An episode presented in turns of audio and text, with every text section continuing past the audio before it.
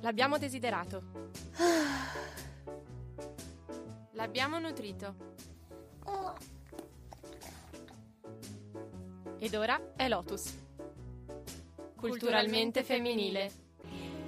Buongiorno a tutti, questo è Lotus, sono le quattordici e zero uno, siamo in diretta dallo studio di Radio Statale in via Festa del Perdono sette. Sono Marta, sono un'ostetrica, questo è Lotus e qui con me c'è Chiara Mastromauro. Ciao a tutti, anche io sono un'ostetrica e appunto sono Chiara e sono qui con Marta e per una volta siamo puntuali perché addirittura abbiamo fatto solo un minuto di ritardo. E qui con noi c'è un ospite specialissima che però vi presenteremo dopo, perché oggi la puntata parla di allattamento, quindi della nutrizione e del neonato soprattutto. Esatto, quindi eh, volevamo approfondire con voi diverse, diverse tematiche, però iniziamo con una canzone. Um, questa canzone si chiama The Best Day di Taylor Swift e parla, è dedicata dalla, da questa artista a propria mamma e parla proprio del, del loro rapporto e di come questo ha influenzato la sua crescita. What can you do?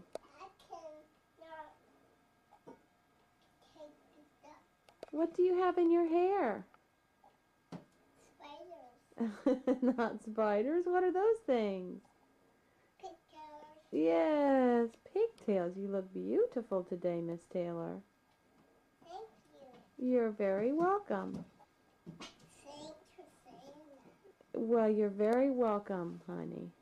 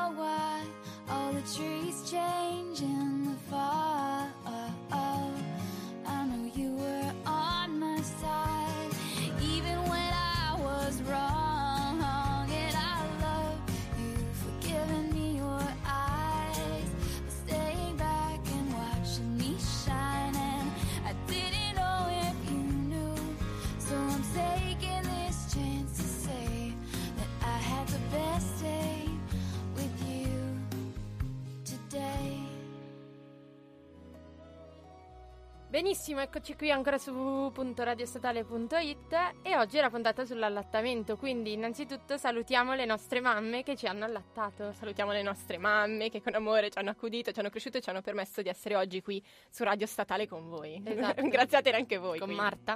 Qui. E poi oggi è il diciannove marzo ed è anche la festa del papà, quindi è ventone, quindi non solo mamme, puntata sulle mamme assolutamente, ma anche sui papà, quindi non ce ne siamo dimenticate. Ci saranno canzoni per i papà, auguri a tutti i papà ovviamente, auguri tanti a tutti cuori i papà, esatto, sì, sì. E poi non poteva esserci puntata migliore di quella di Lotus, giusto? Assolutamente, cioè proprio è, è il giorno giusto, e casuale cade anche il terzo sabato del mese con la luna giusta, il mood giusto. Siamo troppo sincronizzate con i cicli. Siamo sincronizzatissime. Allora, volevamo entrare un po' nel, nel vivo del nostro tema.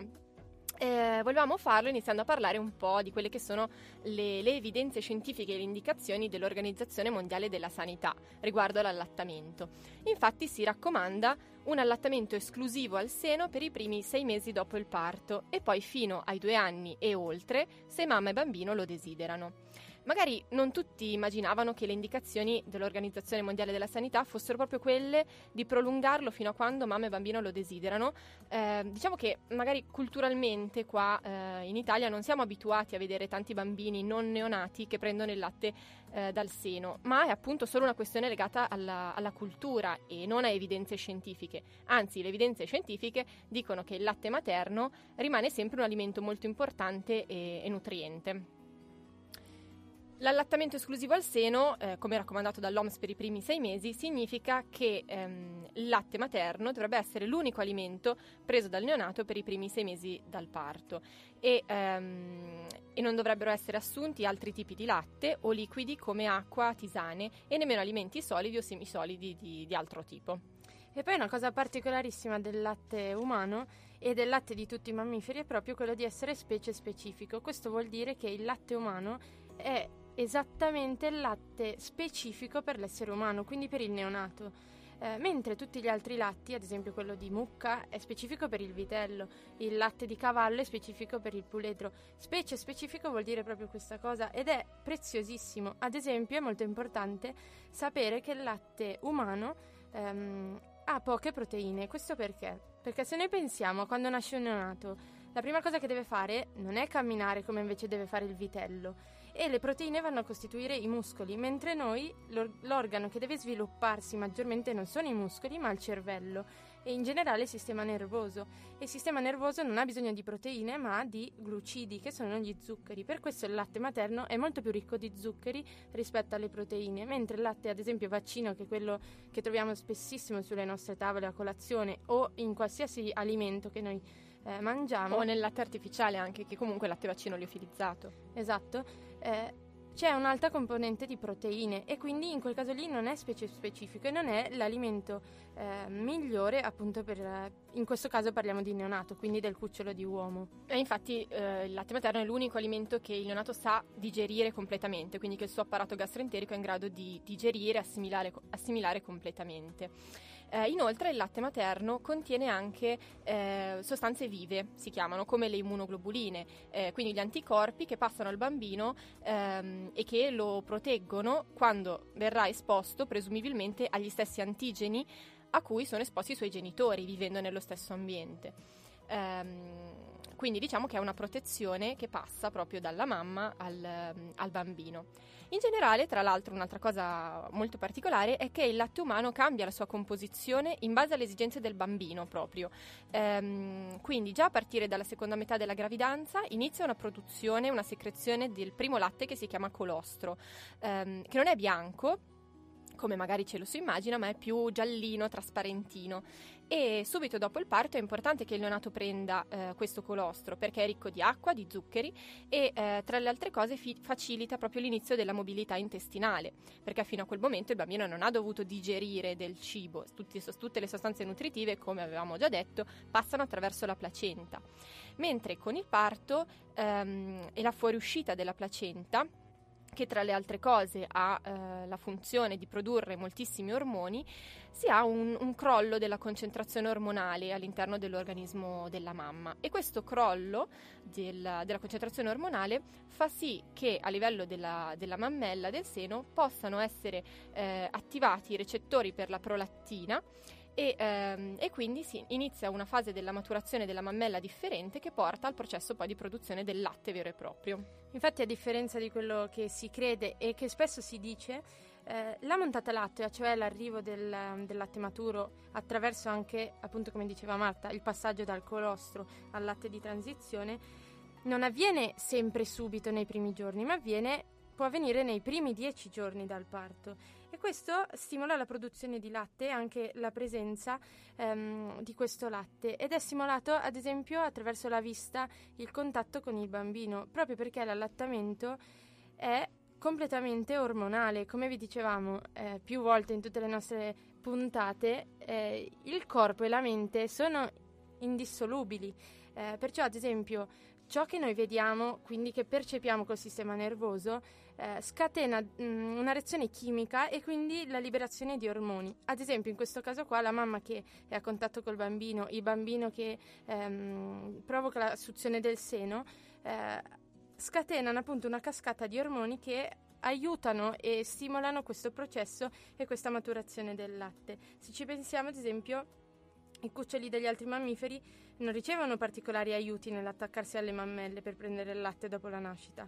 Sono naturalmente competenti nel fare questo, e questo vale anche per il neonato, quindi nell'uomo. Infatti esiste questa, questa cosa che è stata filmata, documentata spesso, che si chiama proprio eh, breast crawling, per cui eh, il bambino sull'addome materno è in grado di risalirlo subito dopo il parto, di scivolare, quindi di spingersi fino al seno materno, ehm, riconoscere il capezzolo e attaccarsi correttamente nel modo migliore, nel modo migliore al, al seno, iniziare a prendere autonomamente il colostro.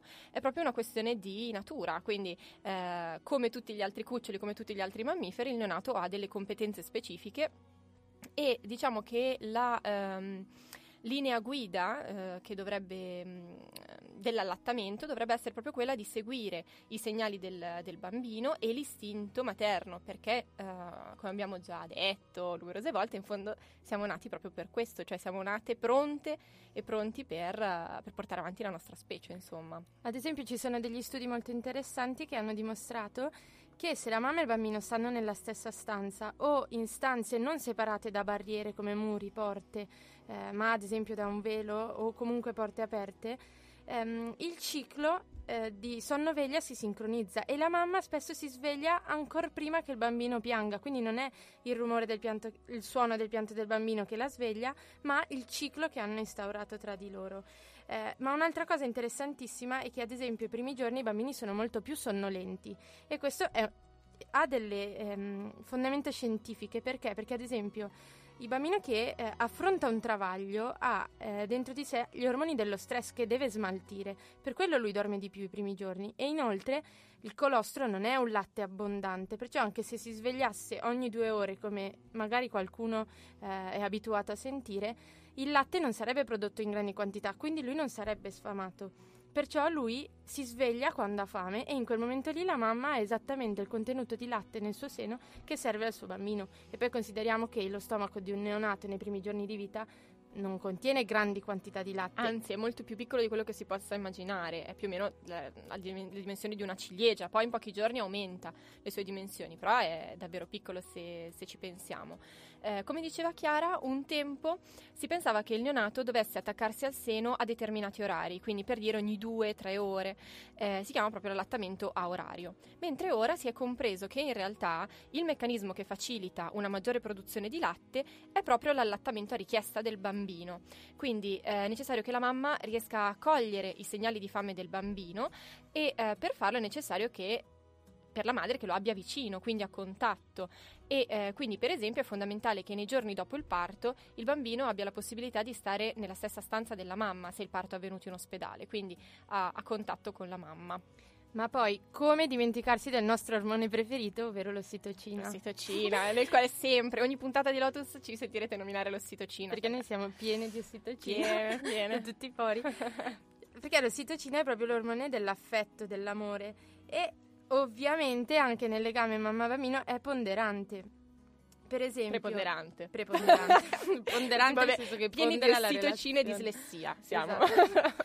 Allora, a proposito di questo, la suzione del neonato stimola proprio il rilascio di questo ormone. Che cosa fa?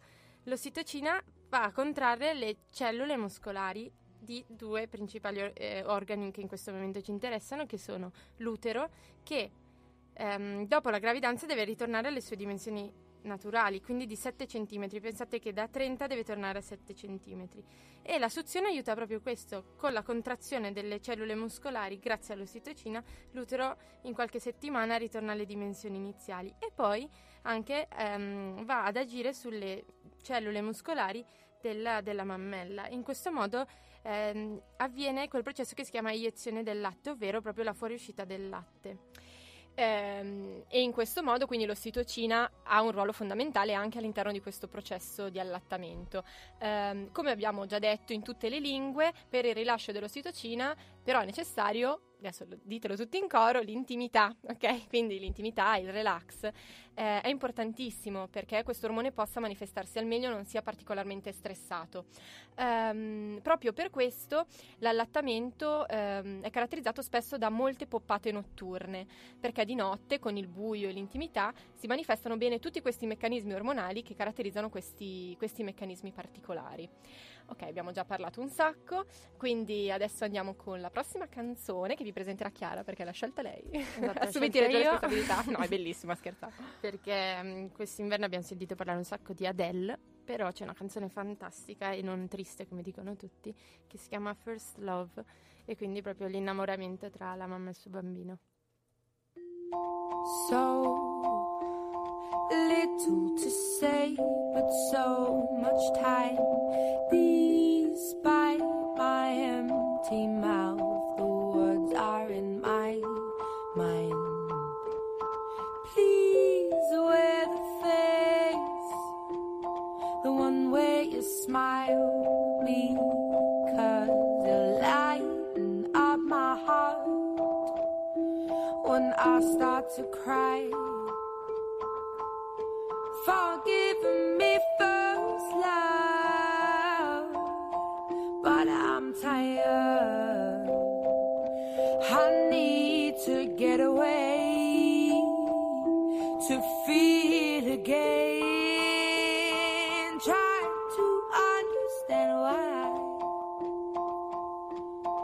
Don't get so close to change my mind. Please wipe that look out of your eyes. It's bribing me to doubt myself. Simply it's time.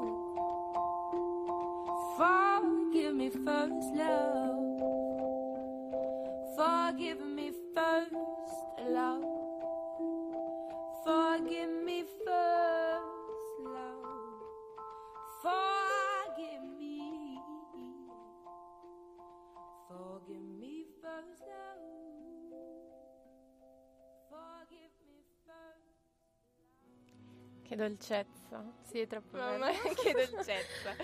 Ok, questo è Lotus, sono le quattordici e ventidue, siamo su Radio Statale. E abbiamo ascoltato First Love di, di Adele e abbiamo parlato fino adesso di fisiologia dell'allattamento. Siamo qua con un ospite speciale che eh, tra un pochino, quindi dovete pazientare ancora un po', ma tra un pochino eh, chiacchiererà con noi, che si chiama Marina Baldane, è un'ostetrica.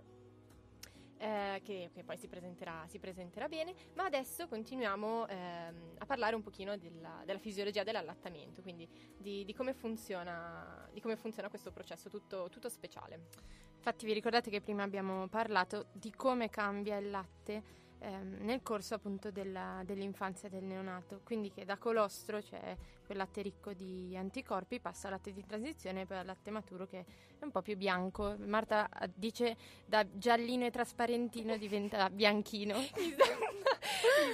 È terribile, aiutatemi, venite, venite a salvarmi perché è cattivissimo. Veramente. Comunque il latte non cambia solo nel corso della vita del neonato, ma cambia anche da poppata a poppata, nel senso che ci sono delle volte che noi abbiamo proprio fame, vogliamo un pasto completo di primo, secondo, scusate ho dimenticato gli antipasti, dolce, acqua, e quindi quando il bambino necessita di un pasto così, eh, così saziante, anche il latte sarà così saziante, vuol dire che all'inizio sarà un po' più liquido, quindi, quindi all'inizio della poppata, inteso, esatto. Quindi quando il bambino si attacca all'inizio, il primo latte che esce sarà più ricco di acqua, mentre quello che poi eh, esce dopo sarà più ricco di grassi e di, e di nutrienti. Proprio come i nostri passi. Esatto, quindi se avremo bisogno di un pasto completo, allora magari il neonato sarà attaccato molto tempo, mentre a volte basta anche solo un bicchiere d'acqua per, per soddisfarci, perché abbiamo sete, per esempio quando fa molto caldo. Allo stesso modo il neonato può stare attaccato poco perché semplicemente aveva solo sete, quindi di fatto lui ha tutte, proprio tutte le, le competenze per sapere di che cosa ha bisogno, quindi è molto importante fidarsi di lui e assecondarlo nella manifestazione delle sue esigenze e per le mamme anche seguire l'istinto. Eh, quindi anche per quanto riguarda per esempio la manifestazione del bisogno di semplice contatto fisico da parte del neonato, ehm, questo deve essere visto da parte dei genitori come un'esigenza fisica proprio, eh, in quanto mh, numerosi studi hanno dimostrato che la mancanza di contatto fisico e di coccole proprio nella fase neonatale incide sulla crescita fisica e cerebrale del bambino, quindi eh, le coccole sono un vero nutrien- nu- nutrimento per il, per il bambino. Uh, le coccole che passano anche attraverso l'allattamento, possono passare anche attraverso l'allattamento. Quindi ad esempio quel bambino che appena messo nella culla inizia a piangere eh, non è un bambino viziato o un bambino che fa capricci, è semplicemente un bambino che ha bisogno di contatto fisico. Pensiamo che per nove mesi il bambino l'unico ambiente che ha conosciuto è proprio quello dell'utero materno, uno spazio minuscolo in cui lui era rannicchiato, avvolto da membrane morbide. Il fatto di trovarsi al freddo, sì magari avvolto da una copertina però eh, profumatissima di ammorbidente, un posto che lui non ha mai conosciuto, eh, può essere... Mm, un momento difficile per lui, ed è importante che in quel momento i genitori le siano vicini, quindi ad esempio che lo prendano in braccio e che stiano a contatto con lui. Prima abbiamo accennato anche al fatto che eh, la mancata lattea può impiegare anche fino a dieci giorni per arrivare, e eh, questo si collega con un tema che per alcuni professionisti può essere un po' spinoso, che è quello del calo fisiologico del, del peso. Che cosa vuol dire? Capita spesso di sentire le mamme che dicono che il bambino aveva perso troppo peso nei primi giorni e quindi si è dovuto integrare l'alimentazione con del latte artificiale, per esempio. Um, in realtà è normale che il neonato perda del peso dopo il parto, e eh, gli studi dicono che il calo di peso, che è da considerarsi fisiologico, arriva fino al dieci per cento del peso alla nascita. Recenti studi però hanno dimostrato che ehm, è consigliabile non asso- assolutizzare diciamo, questo parametro, perché per esempio si è visto che la quantità di liquidi in vena assunti dalla madre durante il parto, in caso di epidurale o di cesareo per esempio, può far sì che il neonato perda più liquidi dopo, dopo il parto, dopo la nascita, nei primi giorni. E di fatto, quindi, anche superando il dieci per cento del peso, eh, in questo caso non andrebbe a perdere massa, ma i liquidi che aveva accumulato durante il parto attraverso la madre. Quindi, per esempio, eh, abbiamo deciso di portare questo studio perché deve essere ancora sviluppato per definire dei parametri più attendibili, ma ci sembrava interessante ehm, perché ehm, è, è importante capire che il dato numerico del peso è molto importante, ma va sempre contestualizzato rispetto a tanti altri parametri, come per esempio lo svolgimento del parto e lo stato di salute globale del neonato, quindi come si comporta, come reagisce e tutta una serie di cose, quindi... Vista l'importanza dell'allattamento al seno, appunto anche sponsorizzata dall'Organizzazione Mondiale della Sanità, eh, l'UNICEF e l'OMS hanno proprio creato un'iniziativa che si chiama eh, Insieme per l'allattamento, ospedali e comunità amici dei bambini, uniti per la protezione, promozione e sostegno dell'allattamento materno. materno. Prendi fiato. E cosa fa? Semplicemente attraverso dieci passi che appunto questi ospedali o in generale le strutture, ad esempio esistono dei corsi la- di laurea amici della della mamma e del bambino, attraverso questi dieci passi si accreditano e diventano ospedali amici del bambino. Vuol dire che sostengono l'allattamento materno. Dopo questi dieci passi comunque ne affronteremo alcuni molto approfonditamente con Marina Baldane, la nostra os- ospite ostetrica, e dal novantadue appunto c'è questa iniziativa. E adesso volevamo trattare anche un altro aspetto, che è quello riguardante il counseling, perché come se vi ricordate anche in altre puntate abbiamo già accennato a, a questa cosa, quindi il counseling, che per quanto riguarda l'allattamento è più importante che mai. Eh, spesso infatti per le donne di oggi la prima esperienza di allattamento che incontrano è eh, quella che vivono sulla propria pelle, eh, mentre se pensiamo alle nostre nonne eh, per esempio vedevano molti più bambini essere allattati, molte più madri allattare, e ehm, le donne vivevano molto più a stretto contatto tra di loro eh, di quanto lo facciano oggi, quindi condividevano esperienze di maternità, ehm, quindi avevano una cultura diversa sulla maternità e, ehm, e questo accadeva sicuramente con una frequenza molto più alta rispetto a quello che, che vediamo noi. È vero che i tempi sono cambiati, però non per questo le donne di oggi non necessitano comunque un cerchio di donne ehm, che le aiuti, che le sostenga in un processo ancora più nuovo di quello che poteva essere qualche anno fa. Mm, ad esempio è importante ehm, questo sostegno all'interno degli ospedali, proprio perché ehm, come sappiamo, come abbiamo anche più volte ripetuto, in Italia la stragrande maggioranza delle donne partorisce in ospedale e rimane in ospedale per i primi giorni dopo il parto. Il parto sono proprio i giorni in cui si costruisce questa relazione mamma-bambino, i giorni in cui esiste il colostro, quindi eh, un latte importantissimo per il neonato. E il counseling va strutturato, vuol dire che devono esserci degli operatori sanitari professionisti e eh, informati e formati che possano sostenere l'allattamento al seno, in quanto è la best practice ehm, e quindi la, la nutrizione migliore per il neonato. Ehm, diciamo che ad esempio tante volte abbiamo sentito parlare le mamme e dire che non hanno allattato perché non avevano latte, e ehm, in realtà solo nei casi di ehm, agenesia mammaria, quindi di eh, problemi nella formazione della mammella a livello embrionale nella madre, eh, oppure nei casi in cui appunto la ghiandola mammaria sia stata asportata, per esempio per neoplasia, e eh, che corrisponde più o meno a un caso su trentamila la, la frequenza dell'agenesia mammaria, ehm, solo in questo caso si può dire di non aver potuto fisicamente allattare.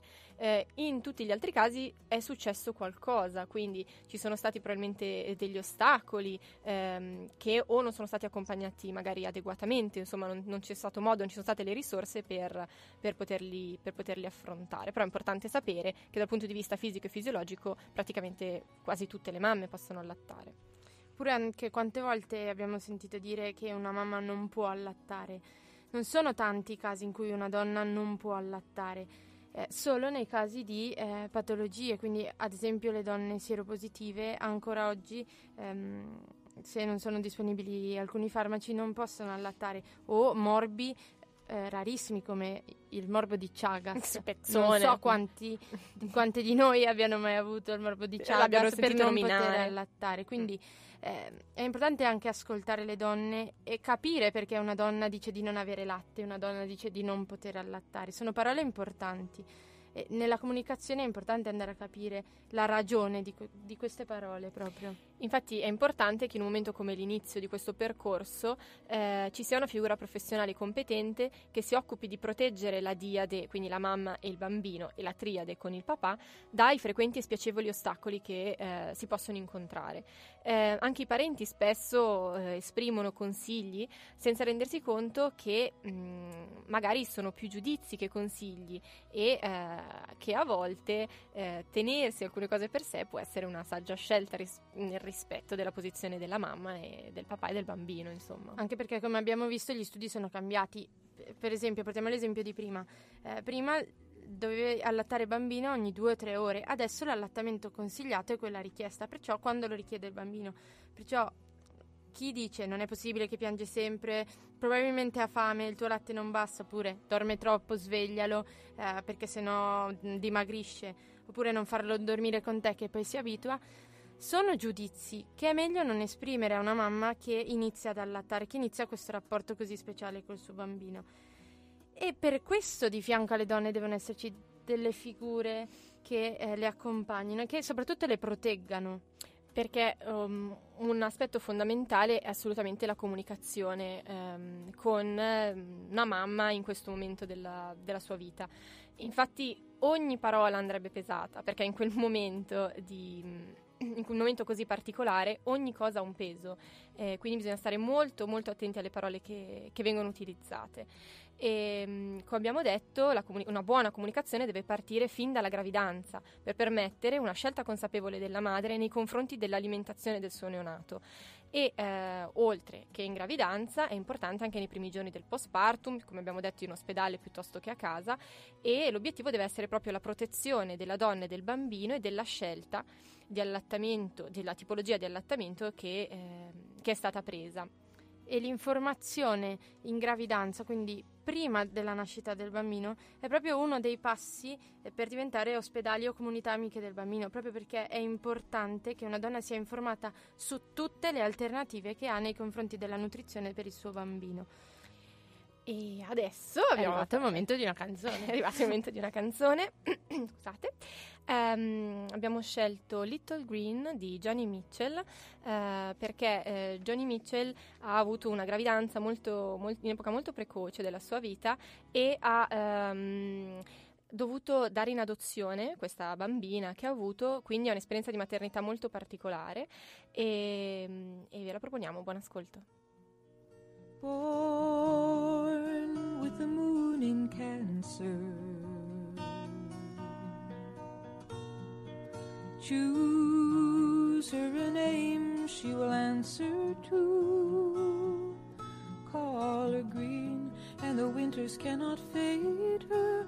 Call her green for the children who've made her little green. Be a gypsy dancer. He went to California,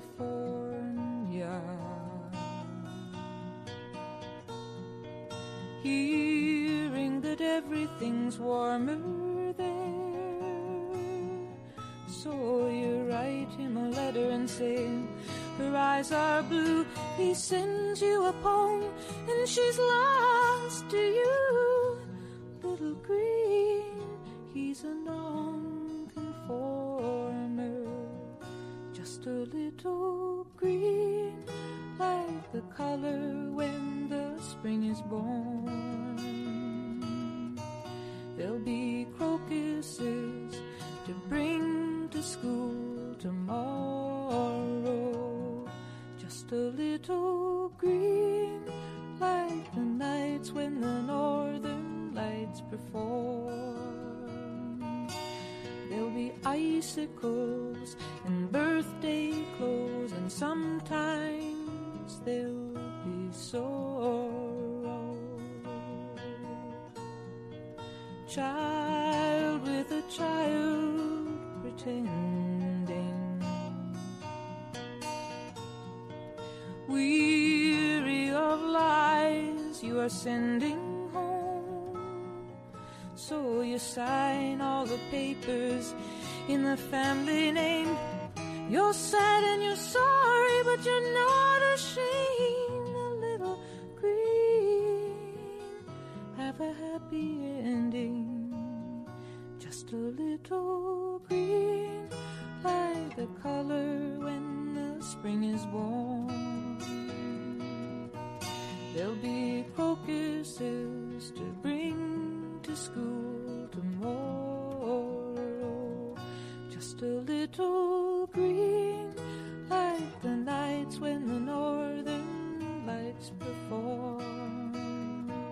There'll be icicles and birthday clothes, and sometimes there'll be sorrow.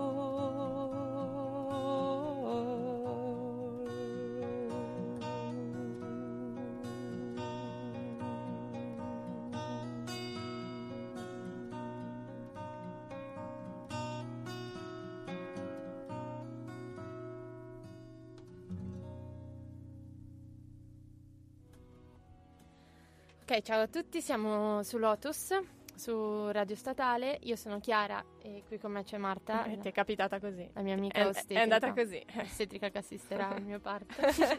Che dolcezza. E abbiamo parlato di allattamento al seno, tutto quello che riguarda la nutrizione del bambino, molto velocemente perché c'è davvero un sacco da dire. E quindi per approfondire l'argomento ci aiuterà una professoressa, ma prima ancora ostetrica, che è Marina Baldane, insegnante al corso di laurea triennale in ostetricia ehm, e eh, I B C L C, che adesso ci spiegherà bene cosa vuol dire. Buongiorno. Buongiorno, che Buongiorno, emozione, che emozione essere qui. E soprattutto che emozione dopo aver sentito questa musica di Joni Mitchell, che non avevo conosciuto, che è veramente molto bella, che risveglia in me tante cose. Allora, eh, che dire, mh, I B C L C che cos'è? È eh, un consulente professionale in allattamento materno ehm, che basa in poche parole la sua assistenza di qualità alla coppia mamma-bambino basandosi su delle informazioni aggiornate e quindi su degli studi, eh, sulle evidenze scientifiche in poche parole. E un consulente in allattamento professionale, no? Un consulente di questo tipo per forza deve essere aggiornato, perché per diventare consulente in allattamento professionale bisogna sostenere un esame che è veramente molto molto duro e che richiede alcuni requisiti, per esempio un'esperienza di almeno mille ore di assistenza diretta alle madri e al bambino e poi una, una formazione di almeno novanta ore, meglio seicentoventi ore, ma ore proprio di sessanta minuti, non, non un convegno, no? eh, così in cui si fa un pressapoco, proprio devono essere delle ore particolari e, e gli equivalenti degli E C M sono i C E R P S. Comunque questo accadeva fino all'anno scorso, so che recentemente queste cose sono cambiate, ma per chi volesse saperne di più eh, si può andare sul sito w w w punto i b l c e punto org. Detto questo, detto questo, veramente come hanno detto Chiara e Marta, eh, è un, una marea, cioè c'è da dire, ci sono tantissime cose da dire sull'allattamento. Secondo me, per il mio carattere, per come sono io, è importante partire bene. E quindi, come dicevano già loro, è importante parlare alle donne e ai papà, che sono importantissimi come figura. La, io personalmente la sto riscoprendo sempre di più dal punto di vista del bambino, ma anche come sostegno alla madre. Bisognerebbe parlarne già in gravidanza, quindi chiarire le idee a loro, anzi ancora meglio sarebbe parlarne prima della gravidanza, già alle bambine e ai bambini, per tanti motivi. Quindi è importante l'educazione eh, sanitaria, l'educazione sessuale fatta già nelle scuole. Eh, che riguardi in maniera positiva non solo il parto ma anche quindi l'allattamento come una cosa naturale. E poi dicevo già nei corsi di accompagnamento alla nascita, Infor- essere informati è fondamentale per poter fare delle scelte consapevoli. Quello di cui hanno bisogno i genitori dei bambini che stanno già crescendo nella pancia della donna è proprio una consapevolezza, cioè di quello che, eh, che vogliono, che dovranno poi arrivare a scegliere per i propri per il proprio figlio o figlia, quindi è importante l'informazione a trecentosessanta gradi, se no questa scelta non può essere una vera scelta. E che dire, eh, per esempio per il papà Sì, eh, ci, ci diceva per esempio rispetto uh, alla buona riuscita dell'allattamento, riferimento a tutto ciò la, che è la preparazione prima della nascita, quindi quello che riguarda un po' le cure amiche della madre, quindi per esempio eh, il travaglio, piuttosto come sì. accennato alla figura paterna. Mm. Sì, ma ancora prima io direi che già nei corsi di accompagnamento alla nascita è importante che i padri sappiano come sono importanti quelle prime due ore dopo la nascita. Certo. Questo è importante dirglielo prima, mm-hmm. non solo alla donna ma anche al papà, perché quando il padre si sente osservato dai due occhioni del proprio figlio o della propria figlia, mentre questa è sul grembo materno al calduccio, e quando è entrata in uno stato di coscienza particolare che viene chiamato veglia tranquilla o veglia attenta, per cui ti guarda proprio con due occhioni curiosissimi, lì in quel momento il padre, se lì a venti trenta centimetri, cioè una distanza in cui il proprio bambino lo può mettere a fuoco, lì si sente toccato da questo sguardo e viene attivato l'istinto paterno. E queste due o tre ore di relazione con il proprio bambino subito dopo la nascita hanno il valore di diversi mesi di relazione, quindi pensate un po' com'è importante. Gli studi dicono che questi papà avranno molta pazienza, giocheranno con i propri bambini, non saranno dei genitori violenti tendenzialmente, e questi bambini da adolescenti saranno molto meno aggressivi e violenti, proprio perché questo riguarda la modalità con cui vengono accolti, e quindi è molto importante perché si dà un imprinting alla nascita. Ma ritorno, faccio un attimo due passi indietro e parlo delle cure amiche della madre, cure amiche che vengono riportate dall'UNICEF. Dunque c'è stata una revisione quest'anno nel duemilaquindici, se si vuole andare a guardare sugli standard per le buone pratiche per gli ospedali. Alla fine di tutto questo cioè, ci sono due o tre paginette che riguardano le cure amiche della madre. Sono due o tre paginette, ma in realtà sono importantissime, perché questo riguarda gli operatori, gli ostetriche, i ginecologi, gli anestesisti, tutti gli operatori che ruotano intorno al, all'evento nascita, al parto anzi precisamente, e che consistono in poche parole nel permettere alla donna di arrivare nel modo ottimale all'incontro con il suo bambino. E quindi cosa vuol dire? Vuol dire permettere a questa donna di avere con sé una persona di sua scelta, nella maggior parte dei casi è il proprio partner, che la sostenga dal punto di vista affettivo, eh, emotivo, oltre che fisico. Vuol dire permetterle di bere e di mangiare durante il travaglio. Vuol dire per esempio eh, lasciarla libera, anzi incoraggiarla, perché a volte certe donne hanno bisogno di un minimo di incoraggiamento, visto il condizionamento dei film. Quindi incoraggiarla a muoversi durante il travaglio e incoraggiarla quindi ad essere lei la protagonista del suo parto, per esempio scegliendo la posizione in cui lei si trova meglio a far nascere il suo bambino, a portarlo alla luce. Quindi queste sono le cure amiche della madre, tra cui anche, ovviamente riferendosi a situazioni di fisiologia, evitare di mettere un monitoraggio in continua per il controllo del battito cardiaco-fetale. Questo vuol proprio dire permettere alla donna di arrivare con le sue energie in un momento così particolare come eh, la nascita, quindi il parto, nascita, perché c'è una donna che partorisce e c'è un bambino che nasce, nel modo migliore possibile. Tra l'altro, oltre a queste indicazioni, ci sono anche quelle appunto di ehm, permettere alla donna di avere una persona a piacere durante il suo parto. Per questo vi proponiamo la prossima canzone, che è dei Red Hot Chili Peppers, Um, che è Make You Feel Better. L'abbiamo scelta perché um, quest'uomo cerca in tutti i modi di far sentire meglio la sua donna, ed è proprio questo il ruolo importantissimo dei partner, eh, e quindi niente, ascoltiamoci questa canzone.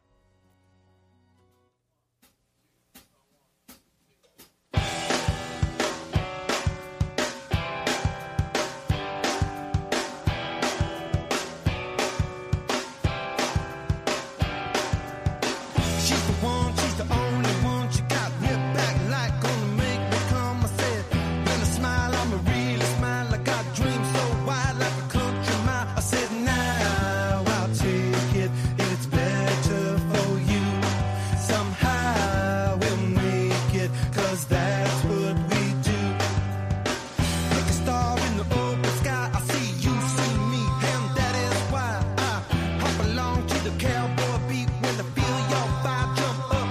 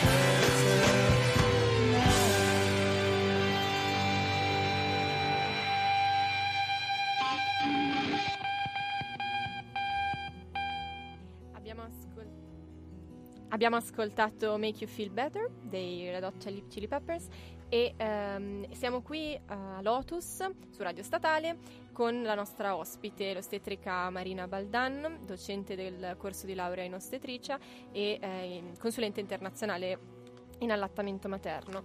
Um, volevamo porre una domanda un po', un po' specifica, perché rispetto proprio al quarto passo dei dieci passi che abbiamo nominato prima eh, per l'accreditamento di una struttura come ospedale amico del bambino, eh, siccome ha fatto del, degli studi, approfondito questo aspetto, volevamo chiederle quanto fosse importante, in che cosa consiste questo quarto passo e quanto possa essere importante per eh, una, delle buone premesse per un allattamento al seno di successo. Sì, volentieri. In realtà il quarto passo rappresenta un'ottima, un'ottima punto di partenza per tutte le donne, sia quelle che allatteranno sia quelle che sceglieranno di non allattare il proprio bambino, perché è una cosa, questo contatto pelle a pelle che avviene subito dopo la nascita eh, implica un, un attaccamento da parte del bambino nei confronti della madre e un legame molto forte tra la madre e il bambino. Eh, per cui è importantissimo per tutte le donne, indipendentemente dalla scelta più o meno consapevole, diciamo, che faranno. In che cosa consiste? Consiste nel tenere il proprio bambino o bambina a contatto pelle a pelle dopo la nascita, bene al calduccio, in modo tale che non prenda freddo, perché la prima cosa che sente un bambino alla nascita è la differenza di temperatura, quindi il freddo, per di più esce ed è bagnato, quindi è come uscire da una doccia in pieno inverno. No? E mh, tenerlo pelle a pelle e semplicemente eh, aspettare finché non è pronto per entrare veramente nel nuovo mondo che gli si apre davanti agli occhi. Quando il bambino deciderà di aprire gli occhi e guard- si guarderà intorno e guarderà fondamentalmente la madre e il padre se gli sarà vicino, a questo punto si, nascerà la sua, a livello proprio relazionale. Semplicemente consiste in questo, quindi nel eh, non separare, cosa che purtroppo noi operatori sanitari abbiamo sempre fatto nel tempo, nel non separare madre e bambino per almeno un'ora. Eh, l'ideale sarebbe che rimanesse il bambino con la madre per tutto il tempo in cui è sveglio, e anche perché a un certo punto questa vicinanza, questa intimità fa sì che il bambino, come dicevano prima Chiara e Marta, parta Eh, sospinto proprio dalle, suo, dalle sue competenze che lui ha e, e si diriga verso una mammella piuttosto che l'altra e comincia a succhiare assolutamente da solo. Quindi quello che noi dobbiamo fare come operatori è semplicemente permettere questo e permettere quindi un ambiente intimo, evitare che ci siano eh, voci troppo alte, visto che il bambino non ha filtri e quindi per lui qualunque suono eh, può essere, cioè può essere influenzato, no? Da dei suoni così un po' troppo forti, quindi parlare a bassa voce, per esempio, evitare la luce diretta negli occhi, evitare, informare le O S, eh, gli operatori sociosanitari, impedendo che per esempio inizino a disinfettare la sala parto da subito. Ecco, cose di questo genere, molto semplici, molto semplici, perché quello che avviene tra madre e bambino è una cosa assolutamente naturale e semplice, semplice, l'importante è che noi gliela permettiamo. Questo e... è il quarto passo fondamentalmente. E no, volevo chiederle ehm, come questo si collega, eh, quindi questo proprio contatto pelle a pelle, a ehm, l'importanza dell'imprinting batteriologico. Sì, hai toccato un tasto molto importante. Infatti c'è un filmato che bisognerebbe, secondo me, che tutti vedessero, operatori, quindi per prima le ostetriche, ma anche ginecologi, neonatologi, eccetera, eccetera, tutti coloro che si occupano di nascita e i genitori, che si intitola Microbirth. Vengono dette delle cose molto importanti che eh, devono essere assolutamente divulgate per la salute dei propri figli. Detto questo, l'imprinting batteriologico si ha semplicemente con questo contatto pelle a pelle, cioè i ge- il bambino quando nasce diciamo che proviene da un ambiente sterile, fortunatamente passa in un parto vaginale attraverso la vagina materna, che è ricca di germi, fortunatamente, perché eh, questi germi sono in grado di colonizzarlo e nel giro di venti minuti, mezz'ora dalla nascita, proprio in seguito al contatto pelle a pelle con la propria madre, il bambino o la bambina si vengono colonizzati proprio a livello di cute e mucose dai saprofiti materni, che sono più o meno quelli anche del padre, per cui in caso di cesareo sarebbe una buona cosa se la madre non potesse, che il padre tenesse a contatto pelle a pelle il suo bambino per tutto il tempo possibile. E questi saprofitti cosa fanno? Vanno proprio a colonizzare cute mucose e impediscono, per esempio, in un ambiente ospedaliero che è ricco di germi patogeni, di attecchire. Ma questo va bene anche se il parto avviene a casa, oppure in una casa maternità o, o in un altro luogo. E la cosa importante è da, da ricordarsi è questa, che è importante evitare di fare il bagnetto. Molto spesso le donne non sanno che eh, il bagnetto ai bambini non viene fatto perché non c'è tempo, non c'è voglia, chissà per quale motivo, ma proprio è una forma di rispetto, di protezione per il bambino, perché nel liquido amniotico sono contenute delle sostanze, delle glicoproteine che hanno un effetto antibatterico. E anche la vernice caseosa, quella sostanza grassa, biancastra, che eh, spesso hanno i bambini alla nascita, che va a rivestire soprattutto la schiena, eccetera, eccetera, è assolutamente un concentrato di queste sostanze, per cui toglierle con un bagnetto equivarrebbe a ridurre le loro difese, a ridurre la loro protezione, cose che invece noi non vogliamo fare. E quando il bambino è importante, quindi l'attacco precoce al seno non è una moda, è importante perché la suzione del seno innanzitutto prima avviene, prima si liberano i recettori per la prolattina, quindi aumentano il numero dei recettori e quindi l'adattamento parte bene, già una buona premessa, ma secondariamente quando il bambino introduce nel suo stomaco quelle piccole gocce dorate, arancioni, no? Che sono proprio d'oro del colostro materno, in realtà introduce dentro di sé un concentrato di anticorpi, un concentrato di cellule immunocompetenti vive che sono in grado da subito quindi di Um, come posso dire, programmare, favorire, promuovere lo sviluppo del suo sistema immunitario, e anche dei sali minerali che aiuteranno il suo intestino a mobilizzarsi, eliminando insieme al meconio anche la bilirubina. Quindi un attacco precoce riduce eh, il famoso ittero fisiologico, che in realtà tanto fisiologico non è. Quindi un attacco precoce è un'ottima cosa per il bambino, in poche parole.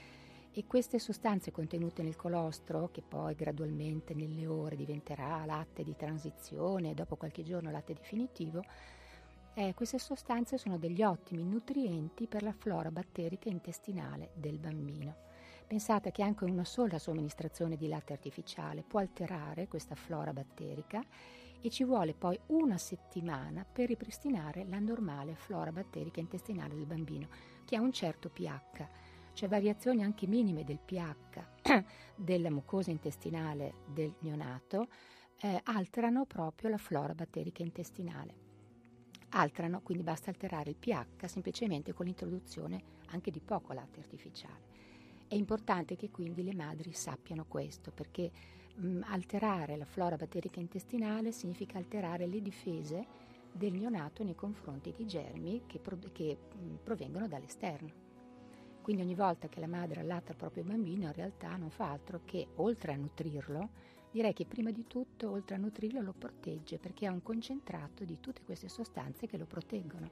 Il latte materno è da questo punto di vista un farmaco eh, più che un nutrimento. Mm, in alcuni paesi dove farmaci, in un certo senso, vabbè, dove farmaci non ci sono, Eh, la madre che allatta il bambino appena nato, il bambino più piccolo, utilizza le gocce di latte materno proprio per guarire le otiti piuttosto che le congiuntivite del bambino più grandicello. È un vero e proprio farmaco. Certo, ehm, abbiamo parlato eh, spessissimo all'interno di Lotus di quella che è la scelta informata, quindi la possibilità di scegliere liberamente e eh, da parte degli operatori ehm, quelli che sono gli strumenti che, che dovrebbero avere per non far sentire giudicata l'altra persona e per fornire tutte le informazioni necessarie. Ehm, quindi esiste la possibilità di non allattare in realtà, eh, come ovviamente tutti sappiamo, e, ehm, e l'importante per noi è che si, che si capisca che dovrebbe essere una scelta libera, e per essere libera dovrebbe, dovrebbe essere informata. E quindi volevo chiederle, da operatori, come si può favorire una scelta consapevole nello specifico ambito dell'allattamento? Beh, la scelta consapevole la si può fare, io ritengo, se si ha l'informazione a trecentosessanta gradi. Quindi è importante comunque che i genitori, quindi non solo la madre, certo eh, è più importante la donna da questo punto di vista perché è lei che farà questa scelta, no? Alla fine, ma è è importante che avere l'informazione a trecentosessanta gradi di tutto ciò che implica l'allattamento e il non allattamento. Ci tengo però a precisare che in ogni caso l'allattamento è solo un aspetto, anche se importante, di una cosa che è molto più grande, che è la relazione tra la madre e il bambino. Diciamo che l'allattamento favorisce questa relazione, ma da operatori, se noi veramente rispettiamo la donna e la vogliamo sostenere comunque, senza giudizi eccetera eccetera, è importante che la sosteniamo, che per esempio le diciamo che sarà Eh, importante nel suo caso soprattutto eh, continuare con un contatto pelle a pelle e eh, aiuta a, a maggior ragione, e anche le potremmo parlare del massaggio del neonato. Ok, abbiamo quasi finito le nostre domande, perché dopo la Marianna, dopo la canzone che vi proponiamo, ne avrà una interessantissima, ma adesso ascoltiamoci Franco Battiato con la sua canzone La Cura. Mm, decidete voi perché l'abbiamo scelta.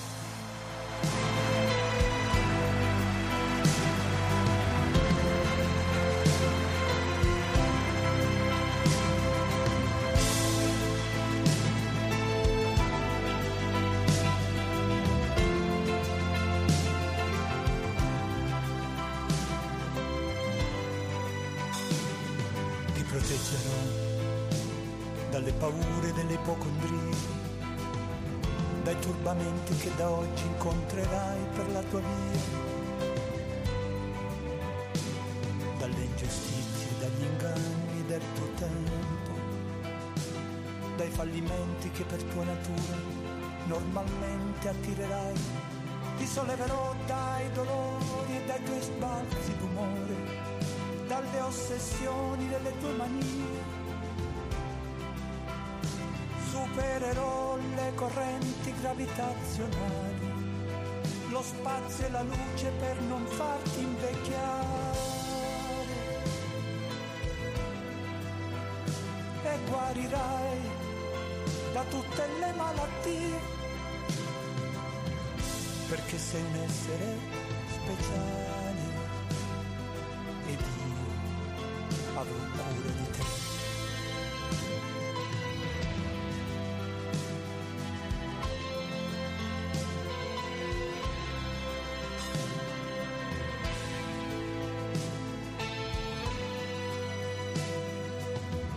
Vagavo per i campi del Tennessee, come vi ero arrivato chissà, non hai fiori bianchi per me, più veloci di aquile i miei sogni, attraversano il mare.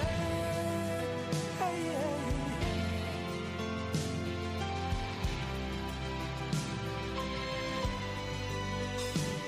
Ti porterò soprattutto il silenzio e la pazienza, percorreremo assieme le vie che portano all'essenza. I profumi d'amore inebrieranno i nostri corpi, la bonaccia d'agosto non calmerà i nostri sensi. Tesserò i tuoi capelli come trame di un canto, conosco le leggi del mondo e te ne farò dono. Supererò le correnti gravitazionali, lo spazio e la luce per non farti invecchiare. Ti salverò da ogni malinconia, perché sei un essere speciale ed io avrò cura di te. Io sì che avrò cura di te.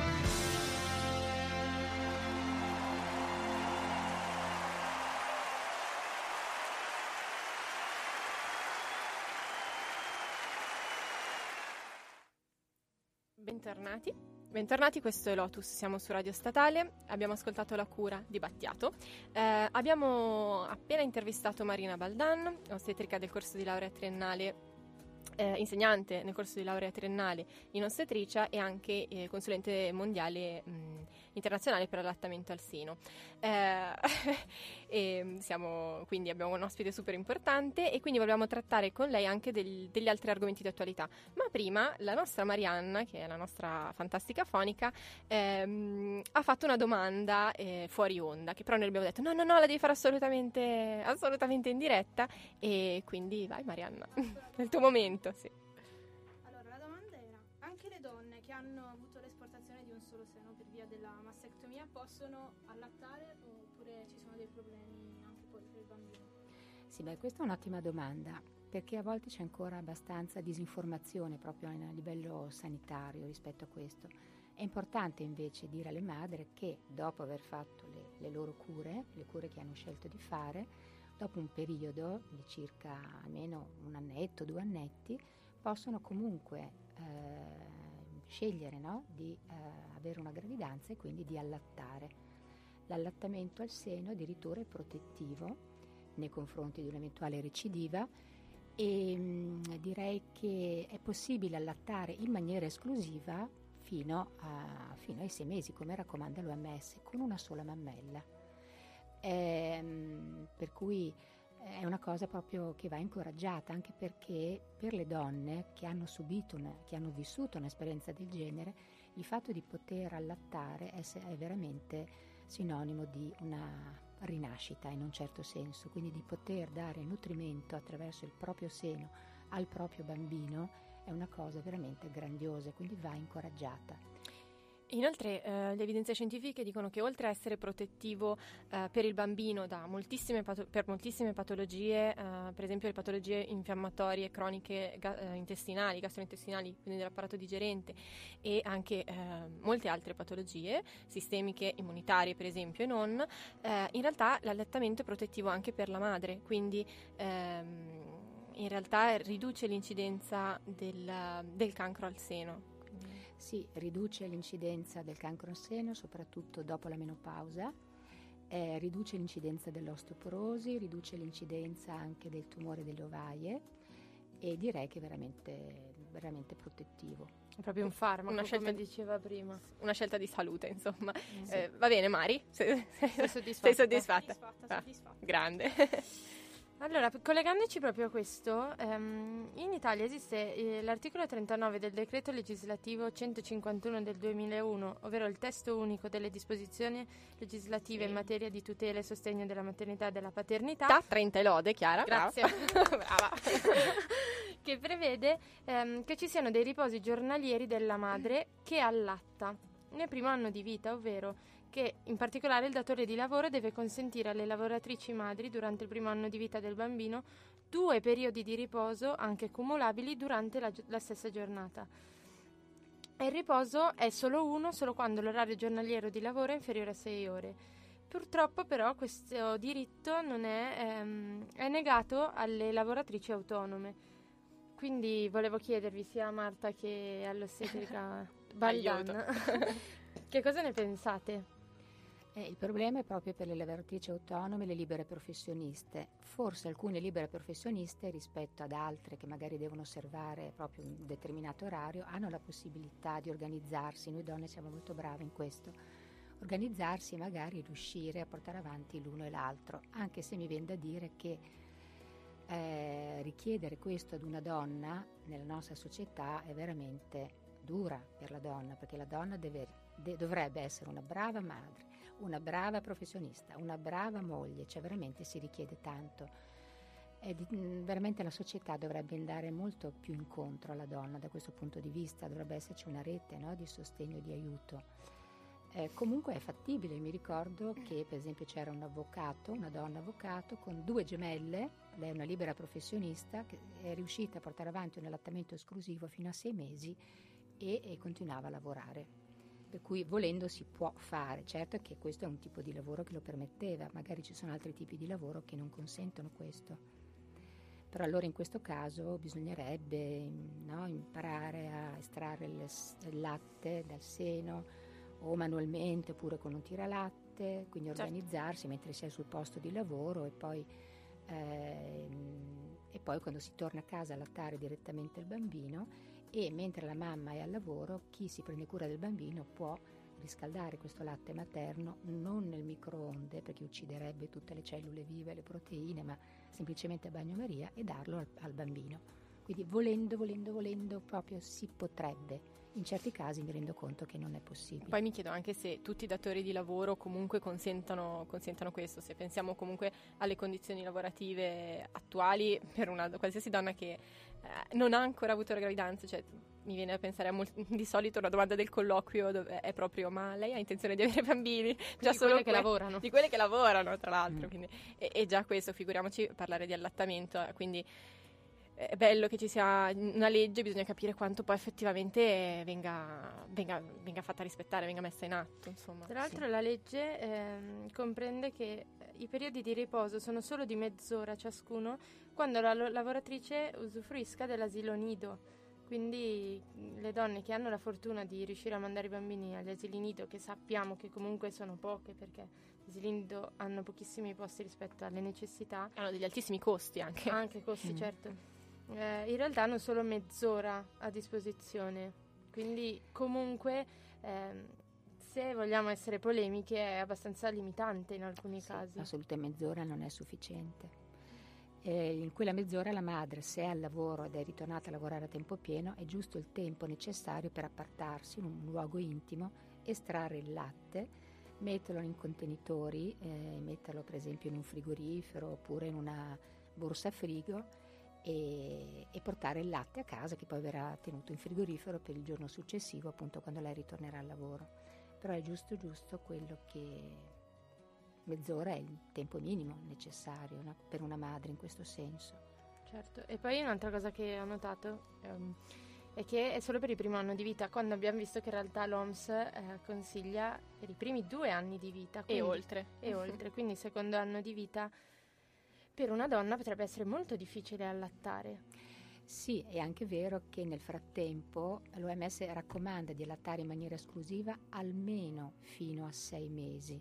Poi c'è quel bambino che fa capire ai genitori, no? Che vuole, ha voglia eh, no? di iniziare ad assaggiare altre, altri cibi prima, ma comunque, oppure c'è quel bambino che ci mette veramente di più e che non ne vuole sapere di alimentazione complementare prima di un certo periodo, quindi almeno sei mesi indicativamente.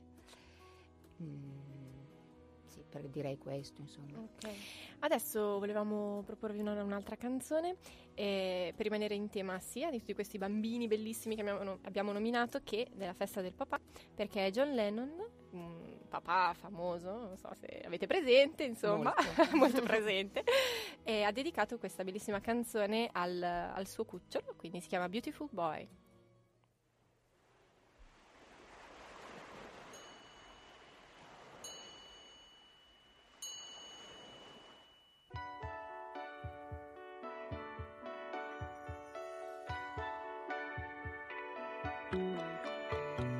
Close your eyes.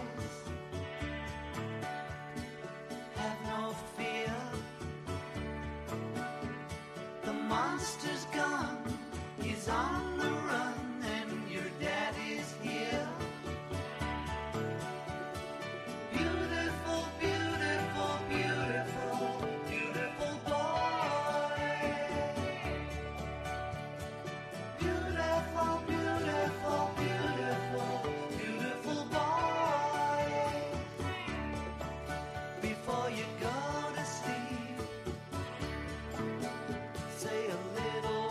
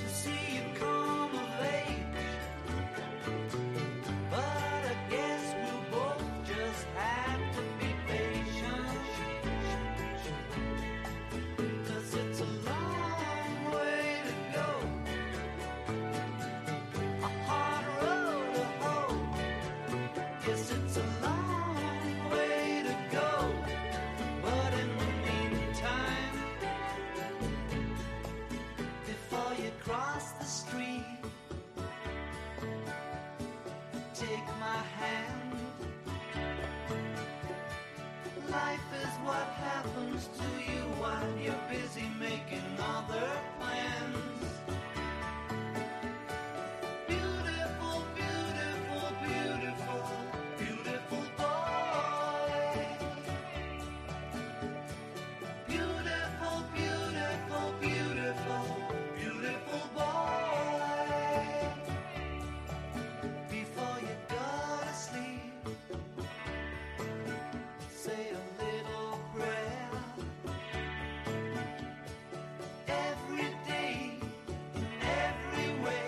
Getting better and better.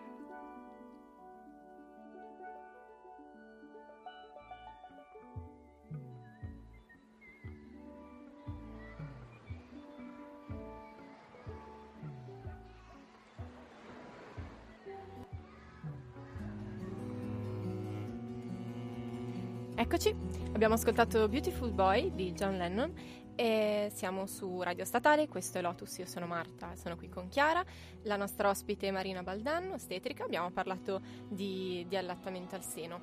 Ehm, ho deciso di portare questo tema eh, di attualità, che sono le peer counselor, che praticamente ehm, possono essere, eh, cioè sono mamme che hanno avuto esperienza di allattamento e che eh, hanno, si offrono come possibile aiuto e sostegno a altre, per altre mamme che eh, magari stanno iniziando ad allattare o sono alla prima esperienza di allattamento o comunque in qualche, in qualche modo hanno bisogno, hanno bisogno, sentono la necessità di avere un sostegno.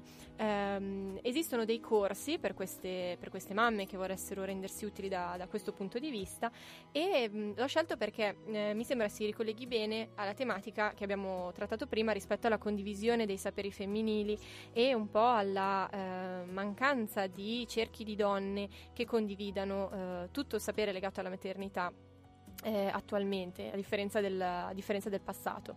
Ehm, quindi eh, mi, sembra interess- mi sembrava interessante far sapere appunto a, alle mamme che c'è questa possibilità nel caso eh, in cui volessero eh, portare la loro esperienza, perché tante volte, essendo un'esperienza anche molto profonda di condivisione con il proprio bambino, ehm, scaturisce emozioni, sentimenti eh, sicuramente, ma tante volte c'è la, la volontà anche di dire alle altre mamme che magari ce la si può fare o che c'è il modo per superare le difficoltà o gli ostacoli. Ehm, quindi la, la possibilità di aiutare altre donne è anche una, ces- una necessità a volte a volte per le donne, e in realtà l'Organizzazione Mondiale della Sanità eh, dice che è molto importante ricevere sostegno da parte di donne che ci sono già passate. Ehm, è proprio anche eh, nominato in uno dei dieci passi famosi che abbiamo, di cui abbiamo parlato prima, perché nel decimo passo si parla proprio dell'unire la, di, di creare una continuità tra l'ospedale e il territorio e di far sì che le donne possano rientrare all'interno di gruppi di donne per portare avanti proprio l'esperienza dell'allattamento. E... Tra l'altro, a proposito di questo, Marta, ehm, poco fa ho mh, conosciuto un neurologo che ehm, porta avanti un progetto in Africa, ehm, in particolare in Mozambico, praticamente per curare le donne, per permettere alle donne sieropositive da acca i vu mm-hmm. di allattare comunque. Come dicevamo prima, una delle controindicazioni potrebbe essere la sieropositività da acca i vu, ma se le donne prendono dei particolari farmaci, che sono gli antiretrovirali, eh, possono allattare. E in Africa questo è fondamentale, perché?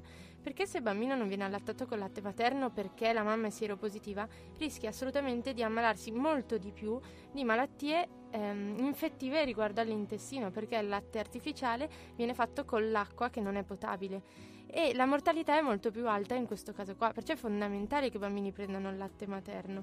E lui mi raccontava che in realtà l'intervento più importante non è quello del medico italiano che va lì a dire quanto è importante l'allattamento e quanto sono importanti questi farmaci, ma è proprio la testimonianza di queste mamme che vanno nei villaggi e nelle capanne delle donne sieropositive e che fanno capire l'importanza di prendere il farmaco con regolarità per poter allattare il bambino. Quindi lui dice che sono fondamentali appunto questi peer counselor anche in questi in queste eh, situazioni molto difficili che noi eh, stentiamo a conoscere, no? Okay. Eh, e quindi l'Organizzazione Mondiale della Sanità ha proprio centrato un fondamento del, dell'educazione sanitaria, che è proprio quella paritaria. Eh, se Marina Baldane vuole... No, sono assolutamente d'accordo su quello che dici, perché in effetti in, in Occidente purtroppo si dice che una donna, se una donna è sieropositiva non conviene allattare, no? In altri paesi dove non c'è la possibilità, perché rendiamoci conto che anche acquistare delle confezioni di latte artificiale hanno un prezzo che equivale a volte in, no, in determinati villaggi a quello che guadagni in un mese il padre, per esempio, sempre ammesso che guadagni, quindi è una cosa che non si può, è una cosa improponibile, e i bambini sarebbero sicuramente a rischio, ne morirebbero molti, molti di più proprio per problemi gastrointestinali o diarree, ed è più o meno lo, la cosa che aveva fatto tanti anni fa, purtroppo mi, mi dispiace dirlo, però la Nestlé aveva fatto questo, questa multinazionale sia in Africa che in Asia, aveva regalato dei campioni di latte artificiale alle madri, facendo vedere, no, questi bambini occidentali, belli, cicciatelli, eccetera, glieli aveva regalati e le madri li avevano utilizzati, con la conseguenza che poi le madri erano andate via il latte, ne avevano molto di meno, ma a questo punto eh, coloro che gliel'avevano regalati hanno smesso di darglieli, queste donne erano costrette a comprarli, per cui per farseli durare li diluivano sempre di più, li diluivano con acqua non potabile, per cui questi bambini andavano proprio incontro a terribili infezioni gastrointestinali, diarrea e a morte. È dram- drammatico. È veramente sì. drammatico. Come in tutto, anche qui ci saranno chissà quali interessi. In Inghilterra, tra l'altro, quando, non so se vi ricordate che una puntata l'abbiamo fatta proprio sugli standard inglesi, eh, Sonia Richardson ci raccontava che eh, addirittura in Inghilterra alcuni ospedali hanno eh, proprio il latte artificiale con le marche, cosa che sarebbe assolutamente vietato e an- non etico. Quindi è proprio, ci sono degli interessi gravi dietro a, a questo, quando l'allattamento, oltre a essere, come abbiamo detto, l'alimento migliore, è anche gratuito e accessibile. Adesso eh, volevamo, innanzitutto dobbiamo dirvi un segreto, nel senso che oggi qui con noi ci sarebbe eh, dovuta essere eh, un'altra, una mamma che ci avrebbe portato a portarci la sua esperienza, poi ha avuto ehm, un problema fisico, quindi purtroppo non è potuta essere qui con noi, ma comunque ci ha mandato una testimonianza, proprio per rimanere sul fatto che il, la consulenza tra pari, il confronto e il sostegno tra pari è importante. Ci teneva proprio a eh, far arrivare questo messaggio alle altre mamme, ma anche a... Um, a ragazze giovani eh, per, eh, per portare la, quella che è stata la sua esperienza, quindi per condividere un pezzettino della sua esperienza. Quindi abbiamo un piccolo scritto che, ehm, che adesso vi leggiamo, e in maniera, insomma, è stata molto brava perché in maniera anche molto simpatica ci ha portato, ci ha portato tutta, la sua, tutta la sua esperienza. Vai Chiara, è il tuo ah, momento, vado. Vai! Allora, eccomi a parlare della mia esperienza come mamma che ha allattato e che allatta. In tutto ormai ho dato il seno per quasi quattro anni e volevo riunire qui gli elementi più caratteristici di questo periodo. Anzitutto l'inizio, ovvero acchiappare a mano nuda un polpo e tenerlo stretto. Mi spiego meglio. Tu, mamma, hai passato tutta la gravidanza a immaginarti lì su una poltrona imbottita, con musica di sottofondo, col bambino pacifico che succhia delicatamente il seno mentre tu gli accarezzi una guancia. Magari... Il primo contatto col bambino per me ha significato cercare di tenere un esserino microscopico che muove contemporaneamente troppi arti, che ha una bocca eccessivamente piccola per il seno e che fa una cosa a cui io, mamma, non ero assolutamente preparata. Morale, ragadi e dolore, ma tanto tanto. Mamme per alcune all'inizio allattare fa davvero male. Cosa ho fatto? Copricapezzoli in argento, lanolina, ma soprattutto tette al vento e i consigli delle specialiste. Come consigli che vi posso di sicuro passare abbiamo: uno Cercate la posizione più comoda possibile, con cuscini tanti tanti per sostenere la schiena e le braccia. Toglietevi tutte le preoccupazioni prima di allattare, quindi andate in bagno, mettete vicino libri, acqua, telefono, quello che volete, chiudete la porta e abbassate il citofono. E sappiate che non siete sole, chiedete aiuto, parlate con chi ha esperienza o chi è del mestiere e non demoralizzatevi, a un certo punto, come per magia, tutto troverà il, posto, il suo posto e potrete allattare per anni come me, se lo desiderate. Un'ultima cosa, io sono passata attraverso tutti i non si dovrebbe riguardo all'allattamento. Ho dato il seno per calmare, l'ho proposto anche ogni quindici minuti, l'ho dato per far addormentare e come coccola al risveglio. Il primo l'ho allattato fino ai tre anni. La verità è che me ne sono fregata di tutte le regole.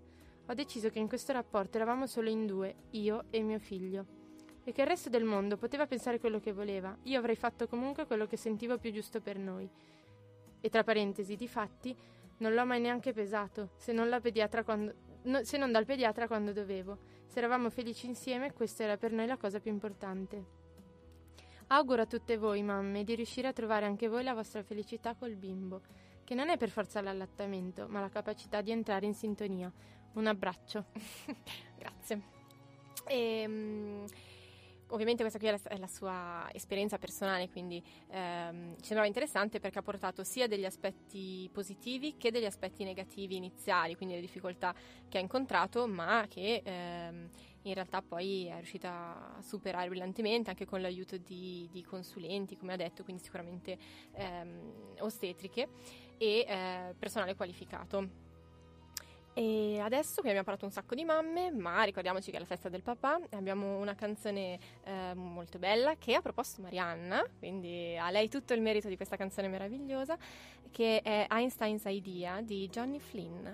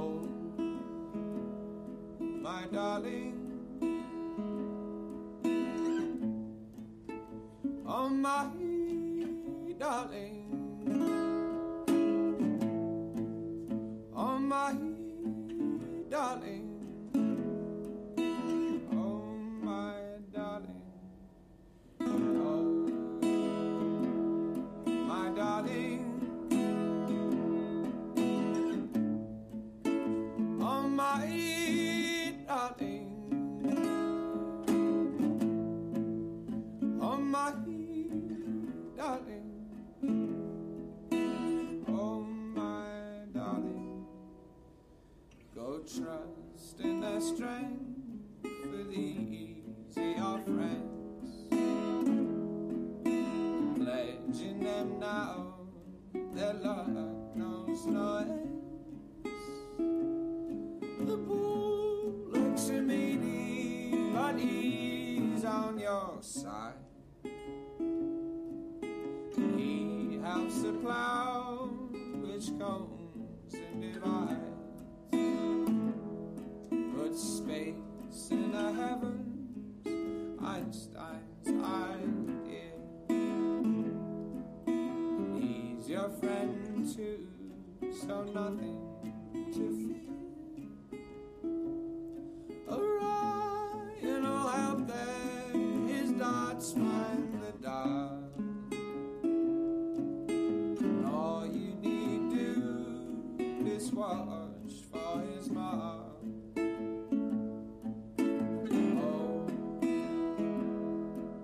Darling, oh my darling, oh my darling.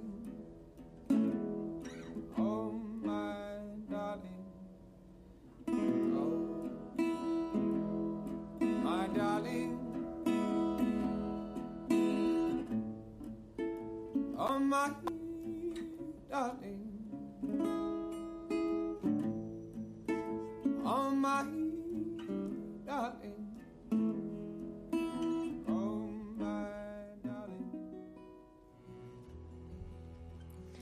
Ciao a tutti, siamo su Lotus, io sono Chiara, qui con me c'è Marta e Marianna. E adesso salutiamo la nostra ospite che è stata qui con noi, l'ostetrica Marina Baldane. E la ringraziamo di tutto quello che ci ha portato e della sua esperienza. Io ringrazio voi per avermi chiamata, per essere, per essere qui e per avermi fatto ascoltare quelle bellissime canzoni, in particolare quella di Joni Mitchell, mi è piaciuta molto. Bene, grazie e un augurio a tutte le mamme che ci hanno ascoltato.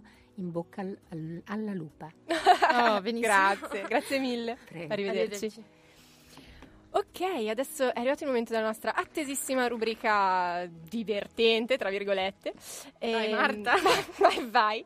E, siamo qui questa volta con un ospite specialissimo perché è il primo uomo a entrare nello studio durante Lotus. Quindi siamo tutte un po' così, un po', un po' sconvolte. Sarà emozionatissimo. Immagino. Sarà, immagino, sarà emozionatissimo anche perché lui di esperienza radiofonica non ne ha per niente, no, no, per niente.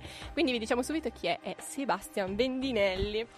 Ciao, ciao a tutti. Un vero V I P di Radio Statale. No, beh, non esageriamo adesso. Beh, beh insomma. Insomma, è anche molto modesto, quindi vabbè. Tra l'altro azzeccatissimo perché è primo uomo a entrare nello studio eh, di Radio Statale durante Lotus, ma è anche la festa del papà oggi, quindi insomma, non so, lo consideri un augurio? Sembra quasi fatto apposta, non lo so, non, eh, non mi pronuncio su questo, me- meglio di no. Bravo, meglio di no con noi in questo esatto. studio soprattutto, bravo.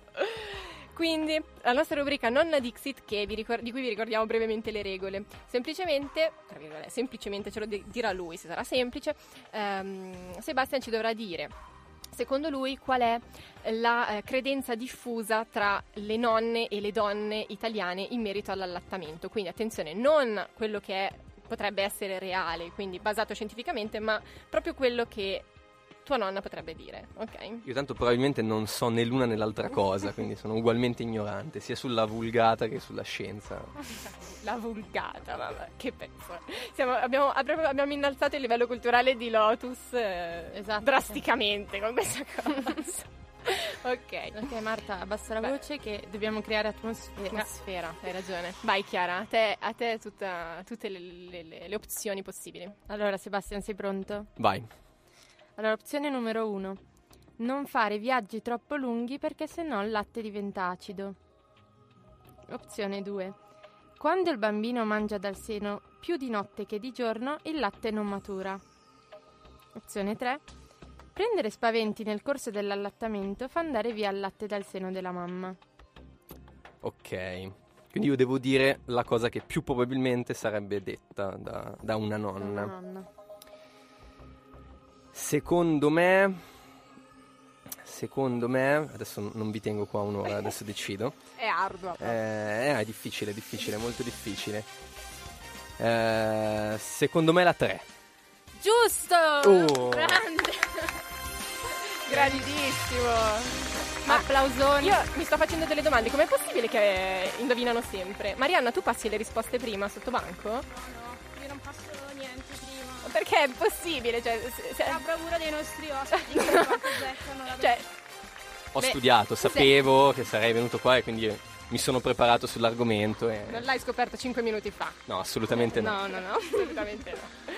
Vabbè, cioè se noi avessimo dei premi saremmo poverissimi perché avremmo già speso i miliardi. No, no, dobbiamo farle più difficili, Marta. Dobbiamo Ma andare veramente? a chiedere tradizioni tipo della Corsica. Cioè, esatto, dobbiamo barare, non sono più le nonne italiane, ma le facciamo le nonne di tutto il mondo, esatto. perché è, è impossibile andare avanti così. Va bene, comunque complimenti Sebastian, complimenti. Perché grazie, grazie ancora. E grazie mille per, per aver partecipato al nostro gioco. Grazie a voi. E per il sostegno tecnico, perché oggi Co- siamo davvero Come fortunati. sempre, come sempre eh, fa sostegno tecnico a distanza o in presenza anche addirittura, quindi grazie mille.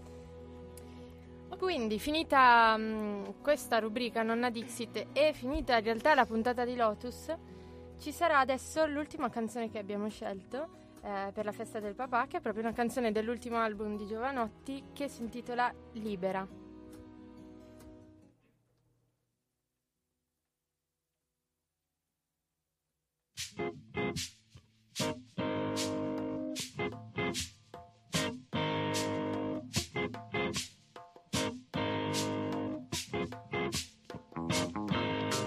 Senti l'odore della strada dopo che ha piovuto, non vergognarti mai di un dono ricevuto. Ti guardo uscire un po', mi sembra che vai sulla luna, e la distanza aumenta e non sei più la mia bambina. I rami tuoi si allungano a cercare aria, questo è il tuo viaggio, la tua vita, la tua storia, che non è scritta nelle stelle e nel passato. Puoi disegnarla col dito su un vetro appannato, scolpirla nella montagna, legarla ad un aquilone. Hai già imparato a non difenderti dall'emozione, come tua madre sei bella quando sorridi, quell'aria che puoi fare tutto quando lo decidi. Le mani in tasca per il freddo che ti ghiaccia il naso, lo sguardo basso per far finta di non farci caso, al cuore in gola gli ostacoli oscuri, le guance rosse come frutti maturi.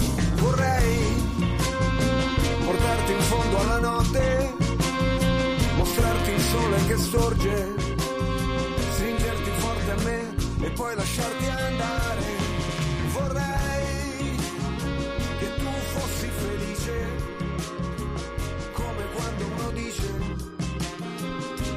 posto mi piace e anche se non c'è pace ci posso camminare libera, libera, libera, ci voglio camminare libera, libera, libera. Senti l'odore della vita che non dà tregua, è amaro e dolce, più ci provi a capirlo più non si spiega cos'è quel filo che ci lega, che lega tutto a te, che lega te e me, più di un dovere, più di un sentimento, è la materia stessa di cui è fatto il mondo, di cui è fatto il tempo, che fa girare i pianeti, fa partorire delfini, brilla negli orecchini. Vorrei portarti in fondo alla notte, mostrarti il sole che sorge, forte a me e poi lasciarti andare. Vorrei che tu fossi felice, come quando uno dice questo posto mi piace e anche se non c'è pace ci posso camminare libera, libera, libera, ci voglio camminare libera, libera.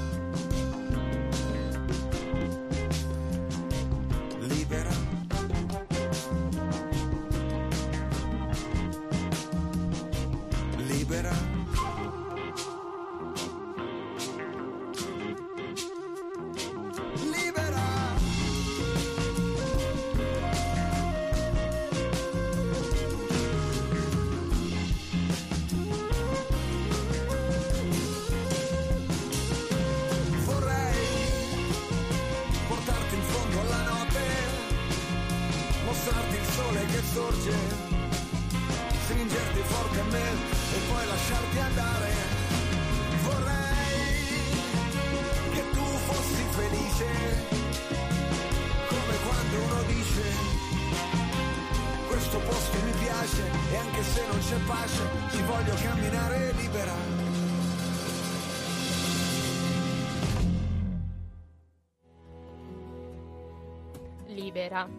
Libera. Chiara canta, canta dal meglio di sé oggi.